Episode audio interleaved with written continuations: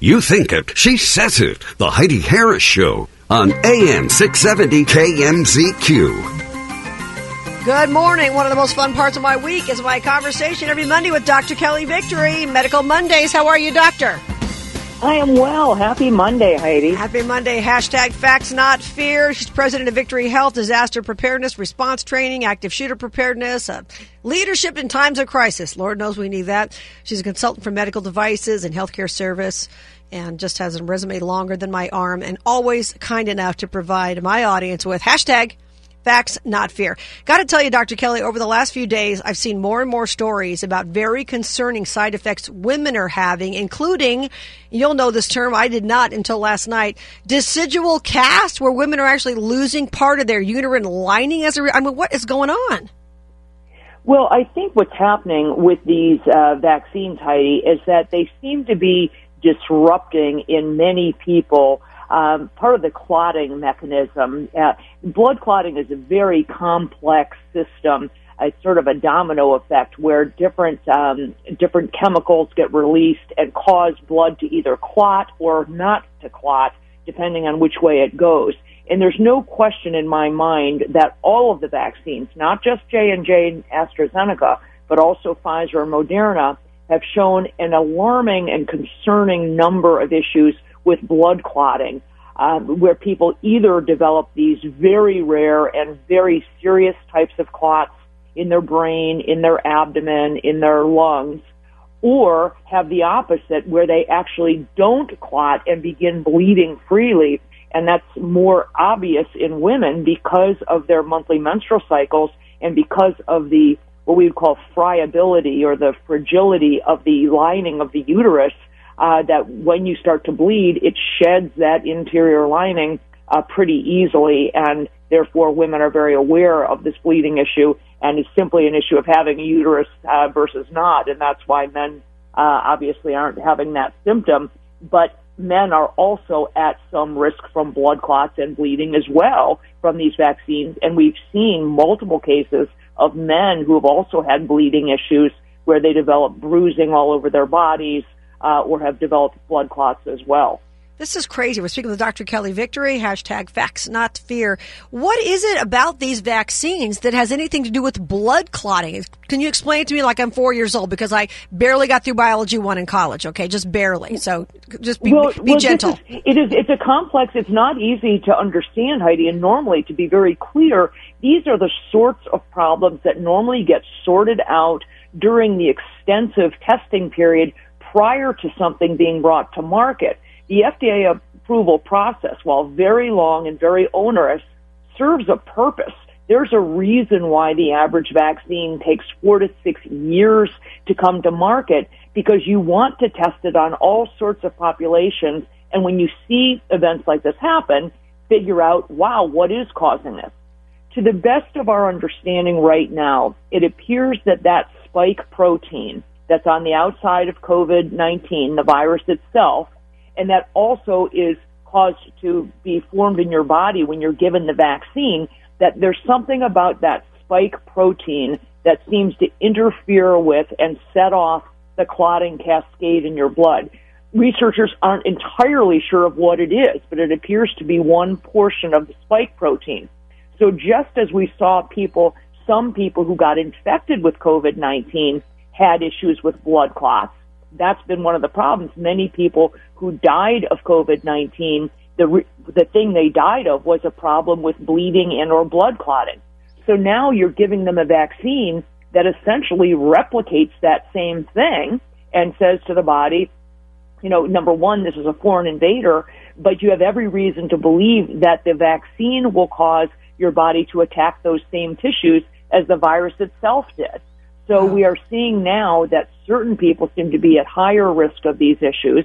It appears to be more common in women, um, but tragically, it's in a large group of women from ages 18 to, to 50. So it's not as if it's, you know, one small percentage of the population. And the thing that's concerning to me about it is that, as I said, these are things that would normally get sorted out behind closed doors during very carefully monitored testing scenarios during the trials. not in a, you know, mass vaccine initiative where everyone and their brother is being encouraged to take this vaccine, even if they individually have a very, very small risk if they'd gotten the virus itself. Right. So why you would take that risk is, is really defies logic. It does. We're speaking with Dr. Kelly Victory. We've got a young woman here in Vegas, 18 years old, and we're not trying to beat her up, her family, obviously, but she's 18. Her chances of surviving this COVID would have been 99 something percent. She got this. She's had three brain surgeries. She's 18 years old. And when the doctor tried to call the FDA, CDC, they just hung up on him. I mean, they, they didn't have any answers. You know, what can we do to treat this? Nothing. And it was also the combination of the I guess the blood clots and also the low platelets. Could you talk a little bit about that because it's concerning that they don't even know what to do. What should the doctor do? They have no idea. But this goes back to the lack of testing. Exactly, and so you, you know you're right to say that this is someone, an 18 year old, whose risk from actually succumbing to COVID, if she got it, was 0.03 percent. I mean, wow. essentially almost zero risk. Yet she unfortunately was given a vaccine that hadn't been fully tested and suffered a tragic and horrific outcome as a result. What happens with this uh, blood clotting is that the, the blood clots develop and the platelets are what, that's the portion of the blood that actually forms the clot. Platelets are the things that allow our blood to stop hemorrhaging, to clump together, uh, and to staunch bleeding.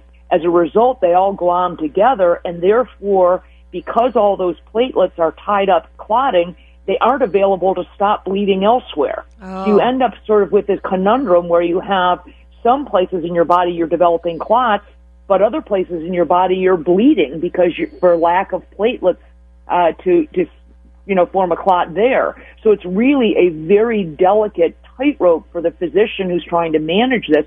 You can't give the person the normal treatment for a blood clot, which is a blood thinner, uh, you know, that we would normally try to break that clot up with because the person's already at huge risk from bleeding elsewhere wow. and hemorrhaging and and so it, it's a it's somewhat of a nightmare. This is my worst case scenario of a of a boards question. You know, when I was passing my boards, where they say you have a patient who has X, Y, and Z. What do you want to do, doctor? And you think, you know, when they beam me up, Scotty. This is an awful situation. right. Very, very difficult to treat and the CDC wants to wash their hands of it when they are the ones who have been pushing this vaccine on everyone. And I am pro-vaccine, Heidi. Right. I, I believe in vaccines. I trust them, but I trust them once they've been fully tested and we've sorted out what sorts of side effects could there be and who is it worth actually taking that risk. That's true. With Dr. Kelly Victory. And, you know, what's concerning is, as you mentioned, it the testing hasn't been done, and now Johnson and Johnson was halted for a minute. Now, now, now it's back on with some kind of warning or whatever. Are, are, are they kidding? Well, it, yes, and to be very clear, um, they put Johnson and Johnson in the penalty box while they investigated 13 specific cases of severe blood clots, which is not to say those weren't the only blood clots, and there have been hundreds associated with Moderna and Pfizer as well. They put J&J briefly in the penalty box while they looked at those. They came to the conclusion that the blood clots were a result of the J&J vaccine. Let's be very clear about that. They didn't investigate them and say there's no connection. They said, yes, in fact, these very rare and very severe blood clots were in fact a result of J&J, but they came to the decision that the risk was worth it for the benefit of people being able to get vaccinated and all they have done is send out some guidelines to physicians who might be seeing patients who develop these clots to help them to number one, recognize that that's what's going on and to give them some guidelines for how to treat these people. Um, it's not as if they said, we looked at these and it turns out these were just tragic events that had nothing to do with our vaccine. Um, they just said the best they can do is say, yeah, we know that it causes clots, a, but it's only in a small percentage of people so from my perspective, when it comes to public health policy, we are obligated to tell people, look, don't take that risk to take that vaccine if you yourself are already at almost zero risk from COVID. Or God forbid, if you've already had COVID and have every reason to believe, therefore, that you have existing immunity from yeah. it. Why would you take that risk? That's very different than if you're a 75 year old obese diabetic living in a nursing home. Well, then for you, perhaps taking the risk of that Johnson and Johnson or other vaccine and the rare but possible side effect of a blood clot, maybe it's worth it. That risk benefit calculation is what we keep coming back to. Right. We're speaking with Dr. Kelly Victory. But what's always concerning to me is the idea that when people like people like you are silenced for the most part. You, you know, every time you speak out, uh, it's a miracle the Twitter still has you on. But and by the way, you can follow her Twitter, Dr. Kelly Victory they want to silence the other side and people should always be able to make a decision and that's what you've said all along make a decision for yourself you've got grave concerns about this but first like my mom got it i didn't give her a hard time she can't get covid she'll probably die i'm less concerned about the vaccine for her than I am COVID. But what you it's hard to find the other side, doctor. And every time I have a conversation, I had a conversation with my aunt this morning, who's a brilliant woman in her 80s, and I said, "Well, you know, this is not FDA approved, huh?" Very smart woman. Right. I said, well, that's why I'm not going to get it. It's not been approved other than for emergency use. Very smart people who consume news don't know this because they try to shut people like you up. That's terrifying. No, you are exactly right, Heidi, and I do find that terrifying. The only thing worse than no information is disinformation or censored information, where people right. believe they are seeing everything that's out there, but what they're seeing, what they have access to, has been highly, highly filtered. Right. Unfortunately, people like me are silenced. Therefore, when you go and you think you're going to educate yourself and you go online and research something or you listen to the news, you believe that you are, you know, being an informed citizen. But instead, you're only getting the side they want you to see. And that is very, very scary. I agree with you. The number of people who argue with me about the fact that these, they say these vaccines are FDA approved and un- and they are not. And unfortunately, part of it is because of the very specific and conscious uh, effort on the part of the mainstream media to confuse people. You will commonly see when you read an article, it'll say, "This is FDA approved for emergency use." Right. that wording and say there is no so people read FDA approved and they don't understand what for emergency use means it, it would be tantamount to saying I had someone argue with me on Twitter yesterday that an emergency use authorization quote is a form of FDA approval. And I said, Right, just like a learner's permit is a form of a driver's license. and they don't know the difference. Uh, uh, That's the problem. They can't make the distinction. Let's take a quick right. break. We'll be back in about 90 seconds with Dr. Kelly Victory. I'm Heidi Harris. Personality that provokes and persuades. The Heidi Harris Show on AM 670 KMZQ. Good morning. It's Medical Monday right here on the Heidi Harris Show. Dr. Kelly Victory, always thrilled to have her. Doctor, it's funny to watch people backing up. Now, of course, Fauci changes his mind from Monday to Tuesday, as we know. Now he's talking about wearing masks outside and they might change the CDC guidance. And my response to that is who the blank ever wore a mask outside? But that's me, Doctor. Well, it's ridiculous. And as we know, Heidi, unfortunately, it defies everything we've ever known about respiratory viruses uh, wearing a mask outside defies logic in addition to defying science. Now they have come out, the CDC has now acknowledged uh, that when you're indoors, you have no, there's no difference in the risk of you contracting COVID from at six feet apart or 60. Yeah, I saw apart. that MIT. That's fantastic. Right. That's great. Yes. So in other, right, in other words, as I've said from the very, very beginning of this, there was absolutely no justification for social distancing of any sort. It is a made up construct.